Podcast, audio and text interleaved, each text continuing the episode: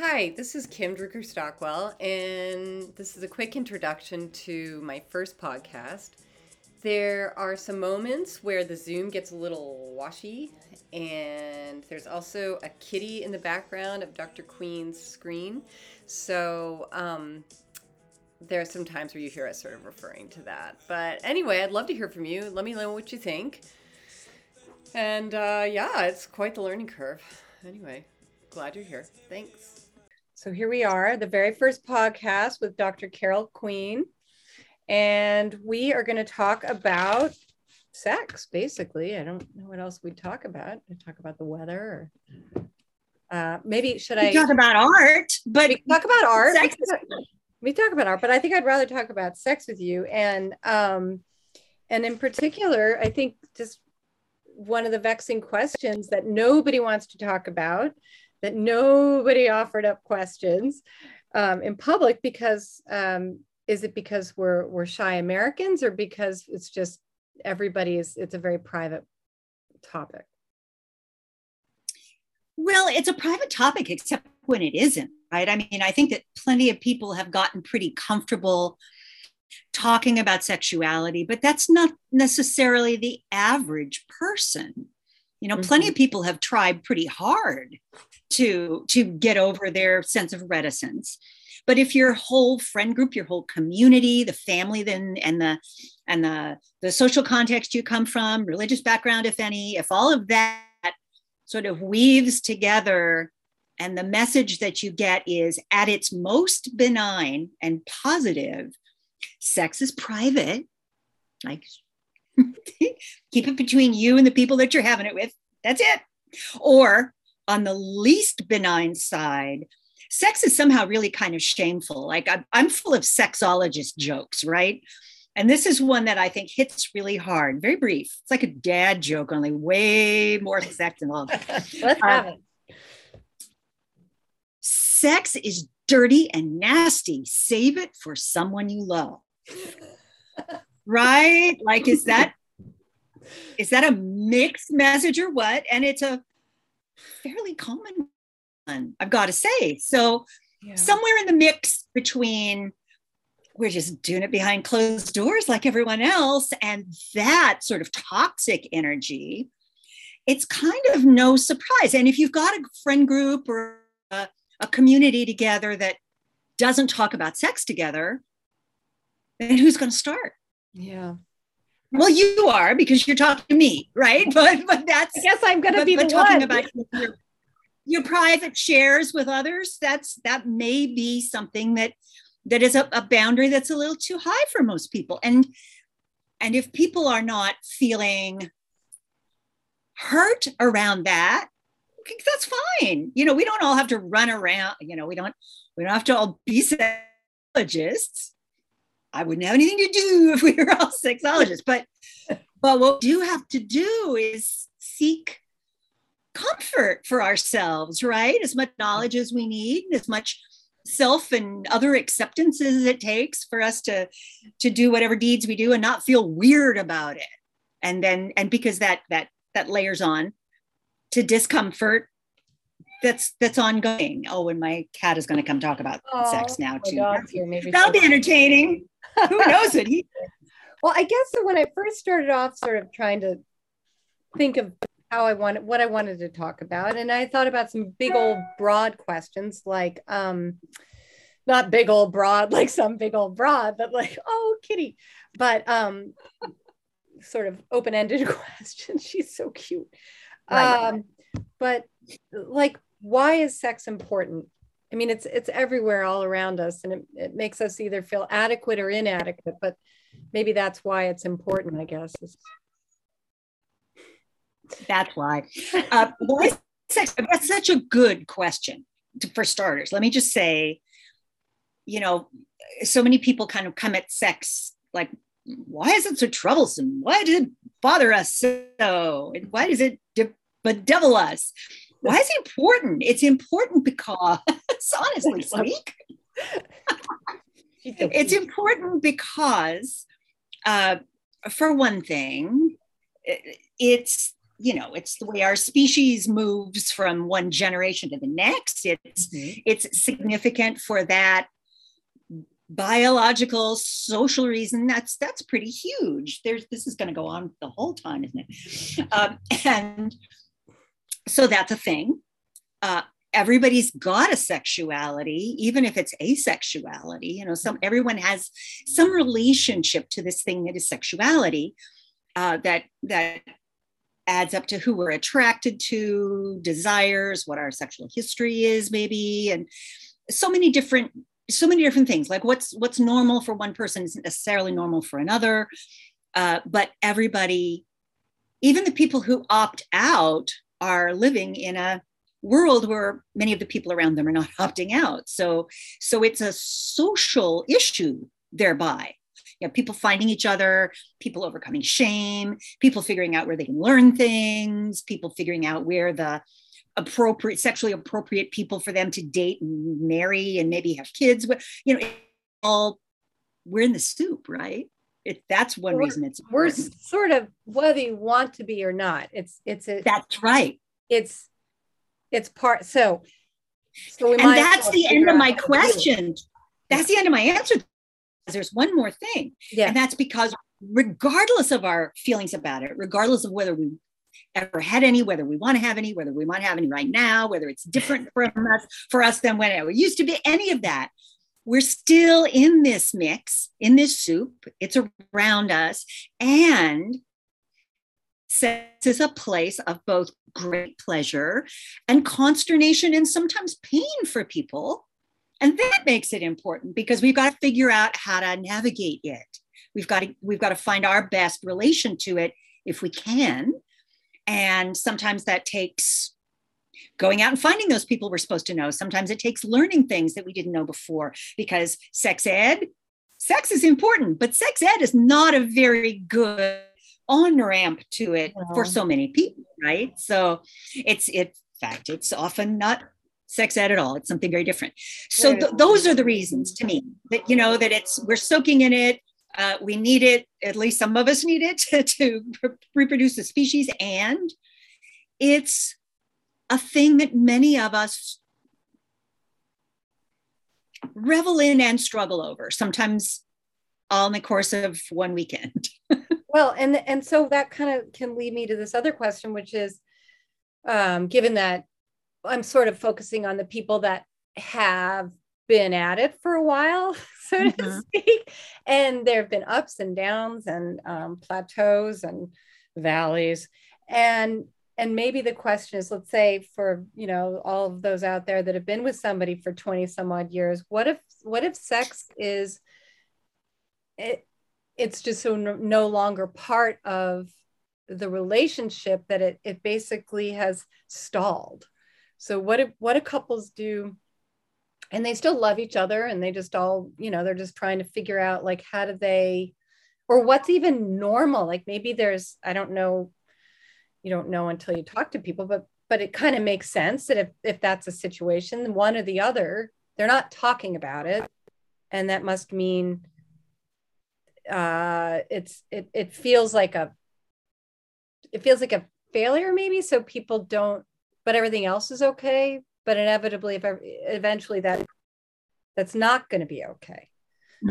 You're not friends you're husband and wife and it, does that mean to me it seems that sex should be a part of that relationship but maybe it doesn't for mm-hmm. everybody but what if it does for some people doesn't for others but maybe both of those people wish they were having it exactly and also really the right. If two people who don't think that sex needs to be an ongoing part of a relationship, um, for whatever reasons, are married to each other, that might not be much drama for them. If it's one and the other, though, then it might, right? So it's so it's situational in that respect. So how and, do they, and what's normal lift out of that? How, no, how do they lift off? Okay, so so um, here are some here's some thoughts about that question. Um, it'll be different for different people to some degree, I think. Right. Uh, partly because people, you know, communicate differently. Their um, do their differences in love languages imply differences in sex languages perhaps. But i think one of the things that is really important to say in in response to this question is it, it really helps for each of the people in a relationship like this to sort of you know like like when you you go to aa and they ask you to do a searching inventory right? Um, it doesn't hurt to do a searching inventory about your your sexual feelings concerns desires. Think back in time and think about whether or not you had unhelpful or freak out sex education. Like are there things that you're trying to to wrestle with alone that you're not sharing with a partner? That, that those kinds of questions. Because not everybody will have that situation but plenty of people do. Yeah. Uh, you know i was sexually abused child i'm not going to tell my partner that. That's that's just oh, whereas others would you know tell their partner first and, and get that that core of care and and try to move through it in a relational way right? So are you moving through things like this in a relational way? And sometimes that means go see a sex therapist and have a mediator in the room who knows the questions who's seen plenty of couples say things like i don't know how to bring it up. But but bringing it up is probably the core uh, thing to help you get to the next level the bringing it up the being comfortable enough to sit in a conversation that might not be comfortable in all of its elements. If you're if you're both of you are a little a little freaked out about the state that it's come to after all this time know that it's normal. It's not it doesn't happen with everyone but excuse me don't eat the dried flowers hanging on the wall. Squeak everybody's got different boundaries. That's one of mine in my home. Uh, dried flowers damn it. Hey, are you sure you want to eat that? Um, the idea that a person um, is is going to talk about this stuff with their beloved if if there's if there's any feelings you know the feelings are likely to be there. And then then then the two people need to be able to sit with each other's feelings acknowledge validate say this is my perspective on that. Maybe do reflective listening to one another make sure that they're hearing the mm-hmm. story that their partner is telling them as opposed to oh i knew i knew they were going to bring this up. Oh this is just freaking me out. This is just like what happened you know 47 years ago when something else happened. Like no it's not it's just like what's happening right now. So try to be present. Try to bring all of your communication skills. Some couples don't have good communication skills so that'll be a thing to get on the path to try well, to get especially to there. About this is not this.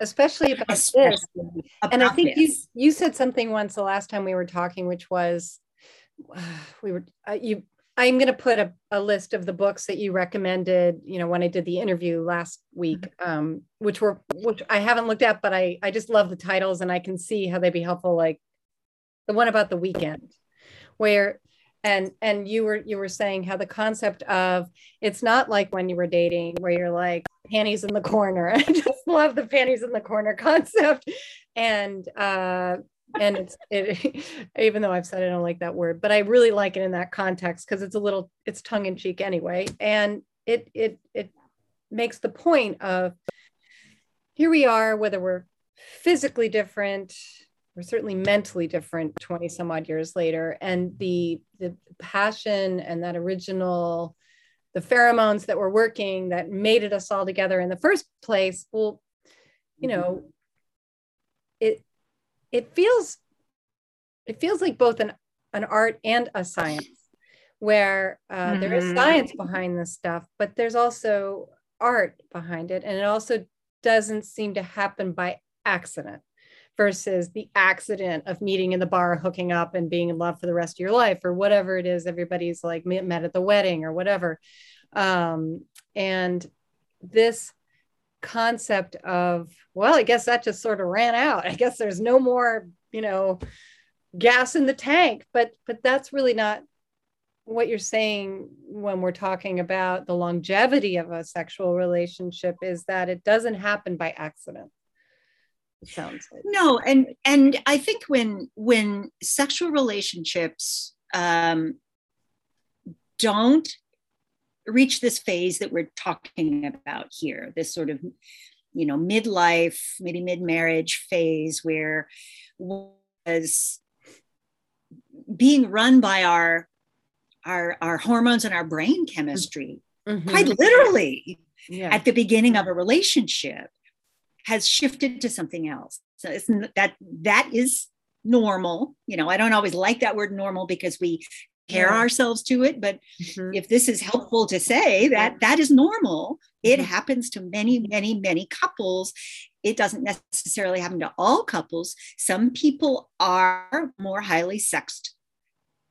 For that's a sort of an old fashioned word. So, so, so some people are more into sex than others. It's on a spectrum. Some people are more comfortable with sex than others. So there may be fewer barriers to bump up against. Some people have really different experiences. If so, if you do or you don't have kids, that that may be a quite, a quite a different playing field in terms of thinking about where you can fit sex comfortably into an otherwise full and busy life. That can be a stumbling block for some people, and and midlife is actually a time when when many couples figure out that they can unspool that a little bit if the nest empties. I mean, that's a time that some couples really reconvene in the bedroom and, and take it and take it as a well whew, that was really busy i really missed you let's let's oh. let's do this right yeah. let's let's figure out how to get back to it there's a there's a sex therapist whose work i was reading gosh when i was first going to to through my sexology program and i really liked a thing that she said. She was talking about relationships like this where where the the, the fire force sexuality appears to have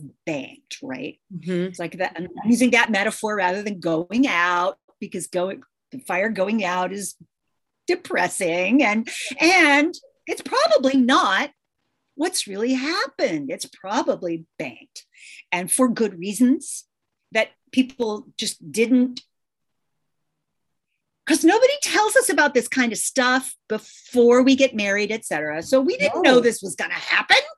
oh, and then it, and then you're in it. Said, and well, if you find this happening, do that, and then you're in it. And then you're and then a that's a that's a form of of just like okay, this is our new normal. This is new normal, and and you know, and kids and jobs and work and creativity and social circles and family and all the things, all the things, none of which match up well to being open people about sex, right? All of those things I just mentioned, except maybe creativity, reinforce this uh, thing we started talking about, which was at best, you're got to be private. You know, that's the best case scenario. That's not the worst case scenario. The worst case scenario is more depressing than that. So all these things that you've been living with for 20 years have been reinforcing this thing, this privacy. And that also means that finding the erotic energy, it, you know, it feels like you're sort of slightly different self when you're turned on and randy, right? You're not exactly your workaday person. You're not exactly the mom or the dad or the parental figure. You're you're a little different. You're, you're it's a liminal state a little bit. You're out of that. And how do you get out of that if you're so in it? And that's where the Great Sex Weekend comes in, of course. That that's book that I mentioned to was, you, the book yeah. by two sexologists who tell you, even if you have to save up your money to get your mother-in-law to babysit, go to a weekend and go through a process of reconnecting with each other step by step by step. It doesn't start with the throw the panties in the corner. It hmm. starts with being together, connecting. It starts with that, and then we move in a more sexual direction, right? And that's a and and those are sex therapy hacks. And I started to say there was a sex therapist who said something that inspired me 30, 30, 35 years ago. It's that you don't have to be horny for your partner. You have to be willing to have a nice experience with them. You have to have a you have to be willing to have and then and then in this situation somebody has to figure out or you both have to arrange it some way to get in the place where you can start to do the intimate touch, the quieting down, the, the not just talking about, you know, college applications while you're trying to get to a point where it feels natural and wonderful to put your hand on their genitals, right? You got to be able to separate out, and maybe somebody has to initiate that. That, or you have a little, you know, a, a, a house meeting with you and your spouse, and you say, we're going to carve out this time. The kids aren't here during this time. Let's just go lie in bed together, start to stroke each other, feel connected to each other, and then let's see what happens. Got to be willing Gonna be willing. What to if, let it what if happen. you're So not? if What anybody's like- not. no. What? But what if? Well, what if someone's that's What if someone's not? that's another so so then the question is why, right? Right. If the if the person isn't willing, then some things would be the circumstances that get them to that place just aren't adequate to their need for getting over the the um I'm not laughing because of that. I'm laughing because No, of I that. know. I figured the kitty was anyway, into it again. the circumstances that get us to this place the circumstances are not what that person needs yet they need a- they need a they need a longer runway right or Yeah. or there's something going on in there that's stopping them is it sexual orientation issues is it is it asexuality having come up in their life is it This could bring me health to the next issues. Health Is it- issues. Let's talk about Viagra and menopause, like Viagra and menopause, not at the same time necessarily, but I'm just saying they're both right these are right. two I- things that are a although bit of a they- barrier for some people um and i'm not you know we're just all this this world is new and i think a lot of people i don't know from what i understand i watch i watch the ads it looks like men seem to be really excited about the concept of using viagra which i think is so interesting because it seems like I mean, it just America's so uptight. It just seems like something we'd be more uptight about. Like one second, hunt, like, and they're like running through fields and such. But I, it seems like, gosh, women, you can barely talk about anything about women. We, we get all embarrassed. So I, I love that that Viagra has almost maybe that's a thing that's actually normalized sex. Like you have to wait till you're freaking pretty old and need to use Viagra until you can be not be embarrassed about talking about sex in this country. Well, sort of. Although one of the reasons we don't see as much stuff about, about women like on, on commercials is that Yeah. sometimes those commercials don't get made. And then all of a sudden, you know, they get blocked. Oh, we're talking about women. No, no, we can't do that. Uh, you know, Right. middle-aged older guy having a, an erection issue, you know, somewhere in the back of our heads, that was already normal.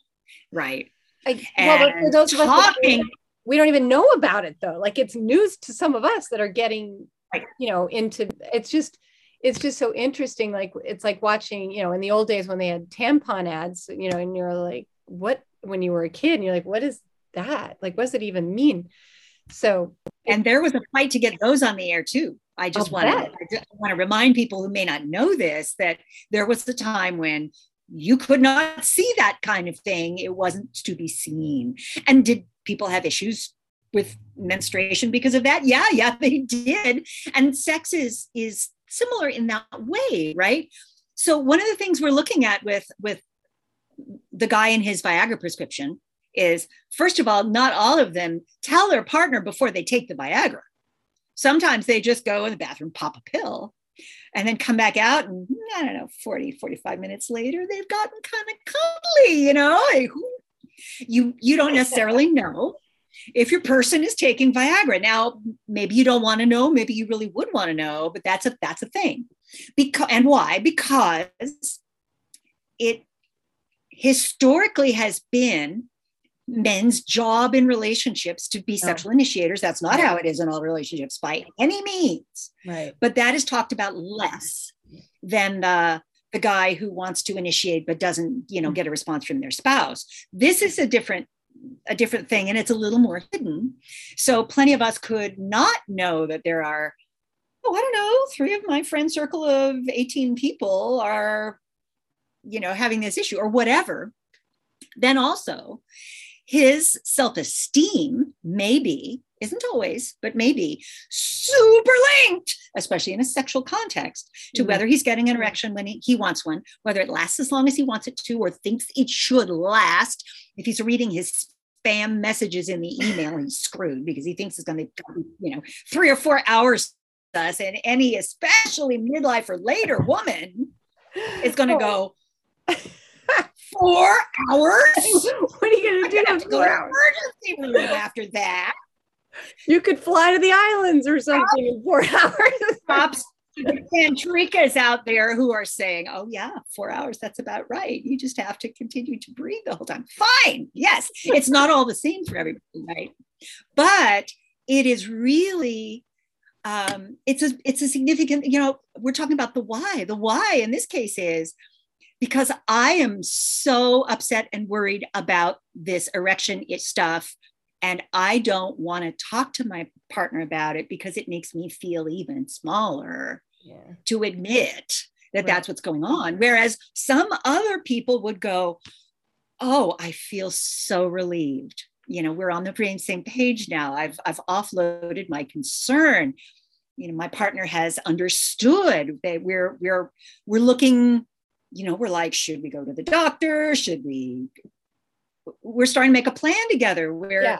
and it's together and we're demonstrating to each other i mean this is a form of sexual intimacy isn't it you know yeah. talking about sex and the issues and saying let's see what we can do to try to get past this and that's again sometimes you talk to a doctor and if the doctor doesn't seem to know what on earth they're talking about to you because doctors aren't trained in pleasure then you say is there somebody you can refer me to who is more commonly accustomed to talking about sexual issues mm-hmm. and people you know in our profile because we would like to get some answers about this and just make sure everything's okay because i started you know we started this conversation with the word you know with the word health right yeah. Erectile issues could be associated with systemic health issues and so you should see a doc and make sure yeah. because it's going to be the last of your problems to have a non-responsive penis if what's really going on is systemic circulatory issues that are going to affect your heart or diabetes or things like that right yeah. so go to the doctor yeah every well, year you should to anyway hop in theoretically to get the to get viagra or cialis or any of those you do need to go to a doctor first. Theoretically. Theoretically, theoretically but now oh. you can do this but now you can do this over the internet or order the meds uh, from other countries and the sort of the legal the legal framework in the United States that says go to a doctor, get checked up for the things that would um, mean that Viagra is counterindicated, or or any of you know, or the cousins, Cialis, Levitra. I mean, you get go like to the doctor, get the doctor to sign up. I mean, you'd want like so. Okay, so for some people who just are mortified about this, perhaps they're doing the internet version. But for sort of your everyday Joe, the smartest thing, best thing to do is to go to your doctor and make sure there's nothing else going on and then get a proper prescription.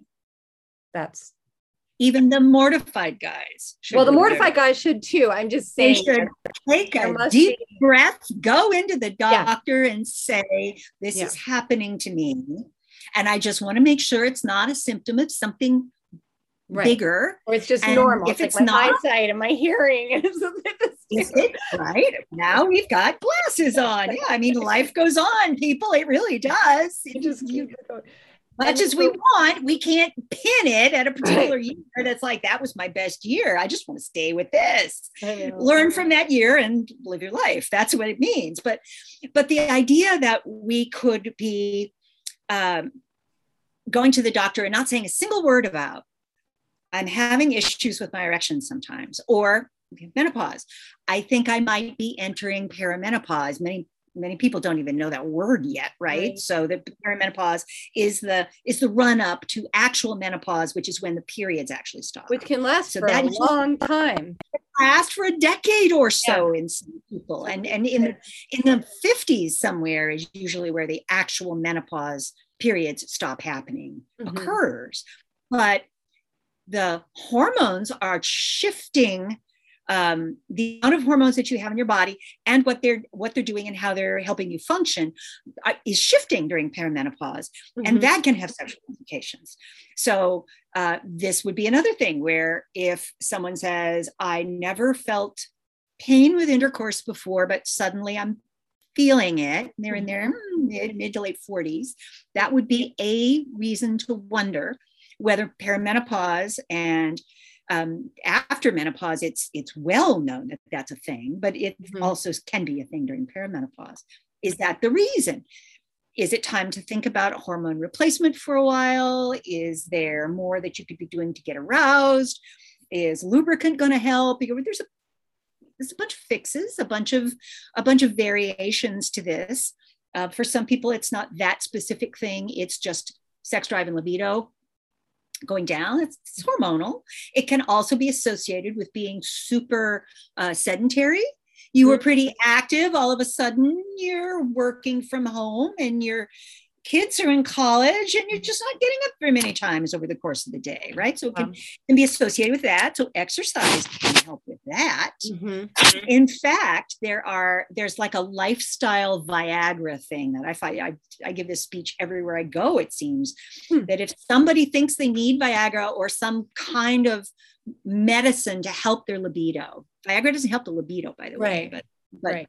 people think it does so then placebo effect maybe it does a little bit if people stop smoking Ah, that's yeah. that's like the probably the single most important thing that people could do to Mhm. help um, it's it's a blood flow question and smoking is not great for your peripheral blood flow. Right. Quit smoking don't drink too much. Yep. Drink a little bit but don't drink too much. It's not as healthy for you as those studies two years ago suggested. So sorry everyone.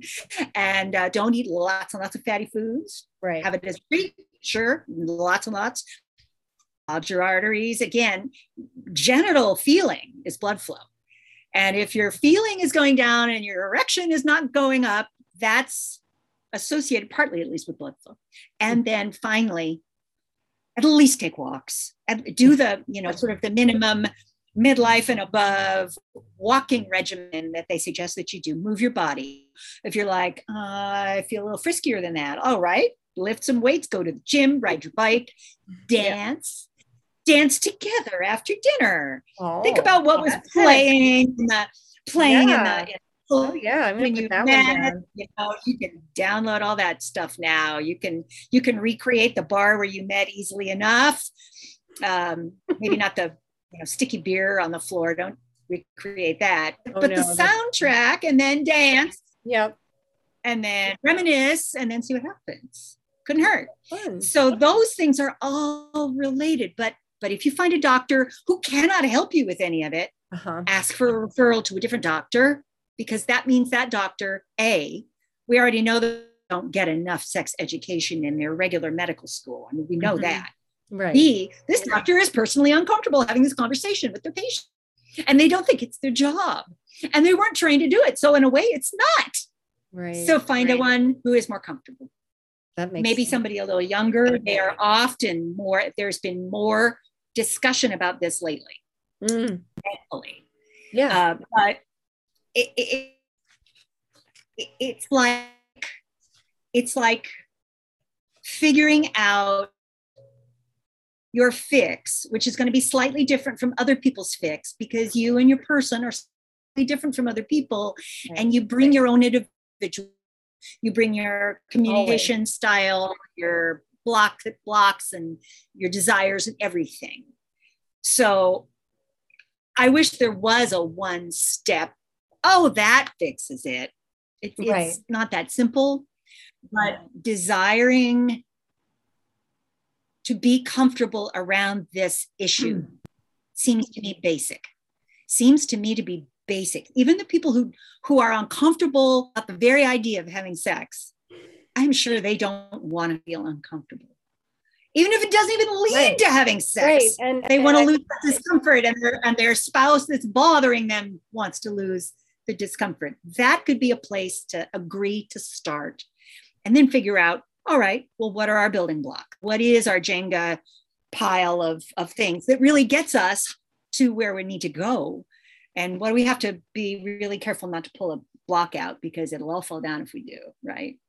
Um, it, it does seem, I mean, it is obviously unique to everybody, um, whether well there's just so many moving parts for everybody's relationship and mm-hmm. uh, so obviously there's no one size fits all but do you find um, just in your education that there are other countries that are much more much less mm, um, i mean i think i do think our country's gotten better i just see with my own kids that they are much more open and as a result i've gotten much more you know it's easier to talk to them about their sexual experiences or their yeah. thoughts on sex anyway than certainly than in my childhood and um and in my parents' childhood, it was so private. So, but with them, it's not terribly private. Mm-hmm. And though it sounds like the idea of sex um, shaming is still alive and well in like middle school or whatever, not sex, sex, but just you know, rumor mill or et cetera. It seems like that's yeah. still alive. But it does seem that in high school, anyway, as far as I can see, and in college, people do seem to be more open to the concept that people actually are having sex and that nobody's going to go to hell for it so much you know and that it's not a bad thing but but we we had a pretty big hole to to crawl out of in this country. So i'm wondering um, what other countries or cultures are are sort of more open and like it's it's more um like a daily it's like nutrition as opposed to uh i don't know whatever shame. I don't know. Well i think that there are um wherever you look there are always going to be the kinds of individual differences that i've been referencing right? Mm-hmm. but um, one one of the things that matters is the, the the social context. And i think you're 100% right. Your kids are living a different social context around communicating about sex than you did or that i did. Or certainly that my mother did right? So yeah. those, those i think that's a that's a really correct yeah. intuition on your part. And and some kids are missing out because of the way they're growing up or where. But but it's more of a norm for this generation than it's been and that's really going to be an interesting um, mm-hmm. shift to follow as we go forward. You asked about where in the world.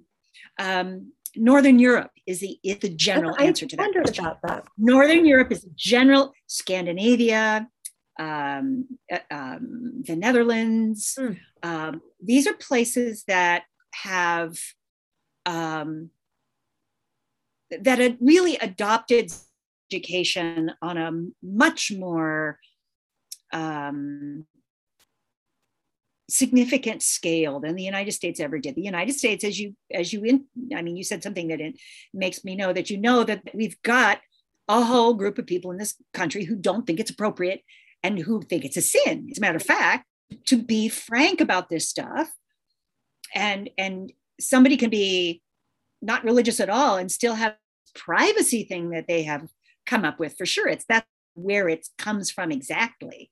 Forces it, certainly. Yeah. Reinforce the shame, depending. And so these are places uh, that since the end of the Second World War, at least, have been much more um, much more universal about giving us to sex education. And it is, I was visiting um, Amsterdam in the 90s for a conference and we started talking to people about differences and they were like, we don't even know what you people in the United States are thinking. like, what? What people come here and they're young and they don't know what dang thing. They didn't say dang, they don't really say dang but they don't know, they don't know enough to make their sexual decisions right? Oh, and that's what sex education is supposed to prepare us to do.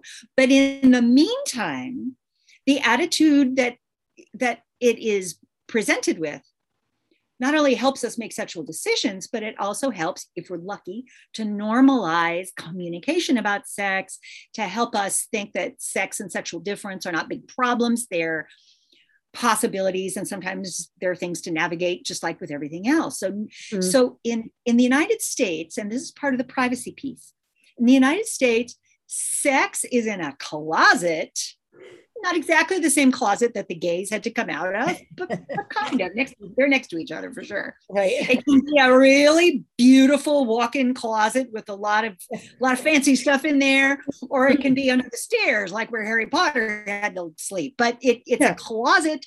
That means that there is not to take out and talk about, and that might be fine for many people, but for people with issues, that's a barrier. It's a real barrier. So, so some of the people in Amsterdam are like, I was sexually abused as a kid. I feel terrible. I'm not going to talk about this to anyone. But they even put together, they were like, oh, okay. So we're gonna we're gonna make sure that that teenagers don't get caught up in in laws against um, sexual exploration. And we're going to we're going to make the age of consent relatively low and we're going to boost information so that people don't consent when they don't want to and that kind of thing. Mm-hmm. and then we're going to make it okay for you to report somebody who's been bad to you until you're like 50 years old oh. which isn't how we do it here either. Okay, right? so so what are all the things Mm-hmm. The, these countries are like, what are all the things that, you know, what, what, what are the moving parts here? Let's try to figure it out. Let's try to legislate through the things that that's appropriate and, and just make it more comfortable and common for people to be communicative about this stuff. And that might be where our youngest generation is going to take us. Yeah. Maybe. Maybe. Um, so we'll yeah, we'll see. And they do and, seem, they do seem much more open, but I am coming from one of the most liberal areas in the country, so I I don't which matters. I don't know. Yeah, I don't know what really is normal. But which probably that probably though Kim makes it really interesting, an interesting, you know, sort of experience to go. The kids are talking yeah. it up. Yeah, they're they they could they nobody who's my age appears to be doing that. It's that, and that's really interesting. That's that's why it's important to pay attention to what the kids are finding important because they're they're taking us in a direction culturally and it helps if we can yeah and to, take to maybe to to probably wrap wrap up i actually can't even see how long we've been on but i'm just guessing. Um it i mean the kids that's great because they don't have to suffer the weirdness that some of us can feel and have felt. And like you said like if they're not comfortable in talking about anything from the health implications of menopause or viagra or um, a marriage that's that that's solid but if they can't meet in the middle somehow so that both sides feel heard and satisfied then where are we? And um, you know life is not a, a, sitcom. Life is not a netflix show. Like you have to deal with your own stuff. And if you don't no one else will. And you may find yourself without it if you if you have it. So i think that's sort of the important thing is that maybe um, as we all trundle into this next phase of life that we need to make the time for our mental and physical health because without it there's there's no later. And it doesn't have to be done in a closet or alone or um, right. or in, in shame or um, I think that's that's just what I one of the benefits of of this particular moment in time. Um, yes.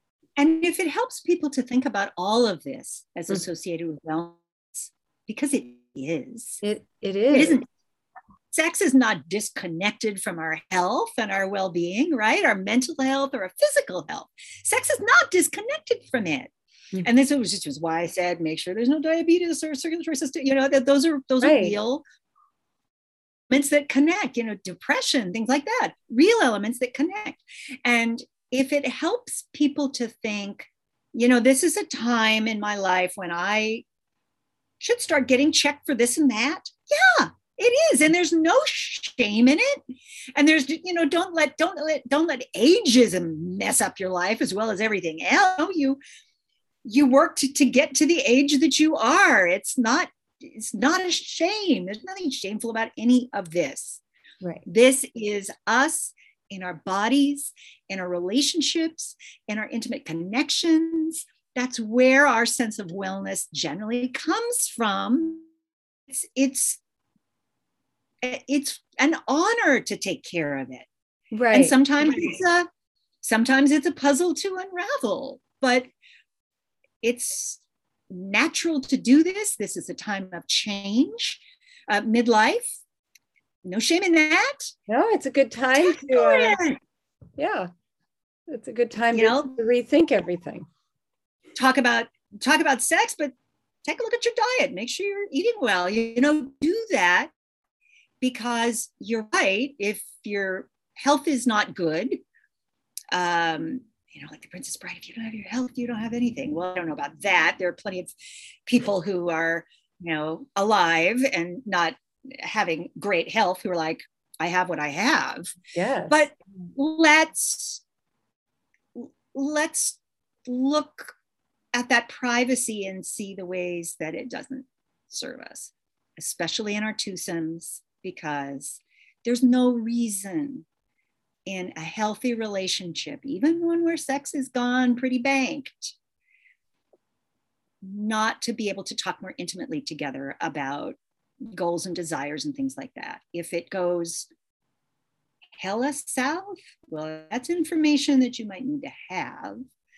Don't be afraid to talk to a doctor or a therapist because people study to help people who have these issues. These issues are common. yeah. It's no Right. shame. Which was my which was my point to you in in uh in, in planning your introduction, which is you, Dr. Carol Queen, are a sexologist. And if you didn't have any clients, you wouldn't be in business. so obviously and you have enough clients and enough to talk about to stay in business.